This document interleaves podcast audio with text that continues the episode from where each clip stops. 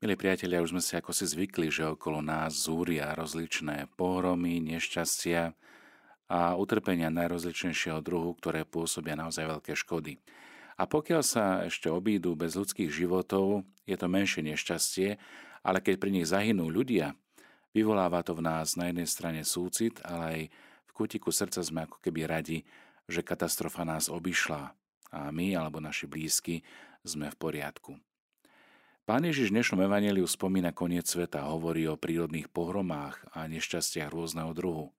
Keď to počúvame, môžeme mať pocit, že tento čas je ešte ďaleko, ale keď spomína prenasledovanie učeníkov, to už spozornieme, lebo tieto slová sa dotýkajú aj nás. Položia na vás ruky a budú vás prenasledovať pre moje meno.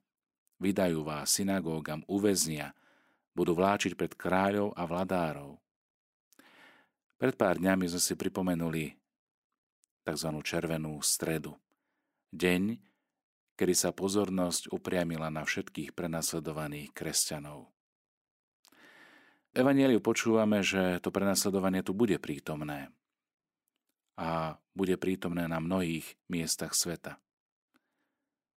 To, čo počúvame dnes, tak je na svedectvo. A svedectvo je vlastne martíria. Zaujímame si teda, že nebudeme dopredu premýšľať, akým spôsobom sa brániť, ale na druhej strane nebudeme ani fackovací panáci. Boh nám dá výrečnosť a múdrosť, ktoré nebudú môcť všetci naši protivníci odolať ani protirečiť. Budú nás zrázať najbližší, možno bratia, sestry, príbuzní, rodičia, priatelia. A niektorých z vás pripravia o život, čítame v Evangeliu. Všetci vás budú nenávidieť pre moje meno, hovorí Ježiš. Ak sa pozrieme na dejiny cirkvi, tak tie nám iba potvrdzujú, že Ježiš naozaj mal pravdu, lebo cirkev bola vždy na niektorom mieste sveta prenasledovaná. Sám Kristus poznal prenasledovanie na vlastnej koži. Veď už ako dieťa musel utekať pred Herodesom a potom počas verejného účinkovania mu častokrát jeho nepriatelia číhali na život. Prenasledovanie môže mať teda viacero podôb. Napríklad Peter a Ján boli väznení, postavení pred veľradu, boli bičovaní, alebo apoštol Pavol bol zajatý, väznený vo Filipách, podobne prvý mučeník Štefan ukameňovaný pri bráne do mesta Jeruzalema. Prenasledovanie inokedy môže mať podobu urážky alebo aj verejného poníženia či znevažovania. Rímsky právnik a cirkevný otec Tertulián píše, len čo prišla pravda na svet, tak zbudila nenávisť a nepriateľstvo už svojou čírou prítomnosťou. Ježišovi učeníci teda boli ponižovaní, vysmievaní, nemohli zastávať verejné funkcie, dokonca ani byť členmi armády a boli obmedzovaní pre svoje vyznanie Ježiša Krista.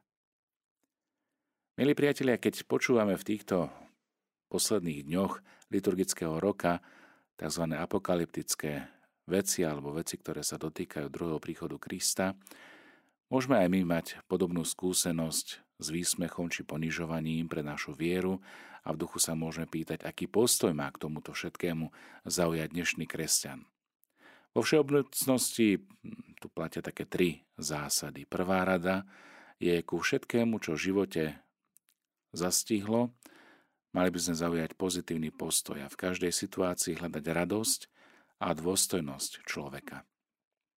Spomínam si na udalosť, eh, keď zatkli doktora Viktora Frankla počas druhej svetovej vojny nacisti a zatkli aj jeho ženu, deti, jeho rodičov, dokonca zabili a on stál pred gestapákmi úplne nahý, pripravený o všetko a na všetko. Pomyslel si, Môžete mi vziať ženu, môžete mi vziať deti, slobodu, šaty.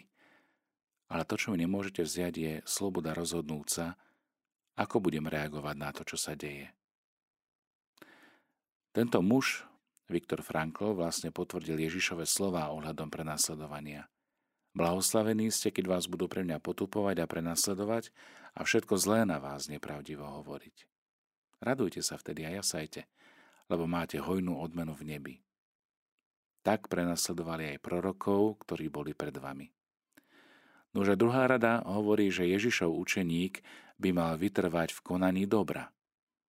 Sám Ježiš to radí, ak vytrváte, zachováte si život. Preto nie väčšieho víťazstva ako trpezlivosťou, dobrotou, inými slovami láskou, získavať protivníka na svoju stranu, premeniť prenasledovateľov na spojencov, nepriateľov na priateľov. Takto to robil aj Ježiš. Keď stotník videl, čo sa stalo, oslavoval Boha hovoriac, tento človek bol naozaj spravodlivý. A celé zástupy tých, čo sa zišli na toto divadlo a videli, čo sa deje, byli sa do prs a vracali sa domov. Zmenení, obrátení. Nuž a tretia rada je asi najťažšia. Odpustiť tým, ktorí nám spôsobili bolesť, ktorí nás zranili. Možno niekto bude protestovať, že to vári ani nie je možné. Máte pravdu, je to naozaj veľmi ťažké a pre mnohých doslova nepredstaviteľné. Lenže ako reagoval Ježiš na kríži? Spomente si. Oče odpúzim, lebo nevedia, čo robia. Už ak pán Ježiš dokázal odpustiť vrahom, my nedokážeme odpustiť svojim blížnym alebo najbližším. Všimnime si teraz, ako má veriaci človek prežívať tieto rady v bežnej praxi každodenného života. Samozrejme, najľahšie konštatovanie je, že Ježiš je Boží syn a preto to dokázal. Ale sú tu ľudia takí istí ako my, ktorí kráčali v Ježišových šlapajách a dokázali to. Spomente si napríklad na Edith Steinovú, rodáčku z Polska, pôvodom židovka, ktorá ako 15-ročná vyhlasovala o sebe, že je ateistka, že je neveriaca. Ako 30-ročná začala včítať sväté písmo a o rok neskôr sa dala pokrstiť a potom ako 42-ročná vstúpila do kláštora. Po deviatich rokoch jej život dokončila plynová komora v koncentračnom tábore vo Sienčime. Na poslednom lístku z koncentráku napísala tieto slová. Človek len vtedy nadobudne poznanie kríža, ak ho poriadne zakúsi. Bola som o tom presvedčená už od prvej chvíle a z celého srdca som hovorila, vítaj kríž, jediná nádej. Tú istú nádej má sebe udržiavať, oživovať a podľa nej aj žiť každý jeden Ježišov učeník, rovnako ty ako aj ja. Je pre nás zdrojom hlbokej vnútornej sily, odvahy, ale aj vnútorného pokoja a preto môže so žalmistom povedať, aj keby som mali s tmavou dolinou, nebudem sa váť zlého, lebo ty si so mnou. Tvoj prúd a tvoja palica, tie sú mi útechou. Poznáte tieto slova žalmu?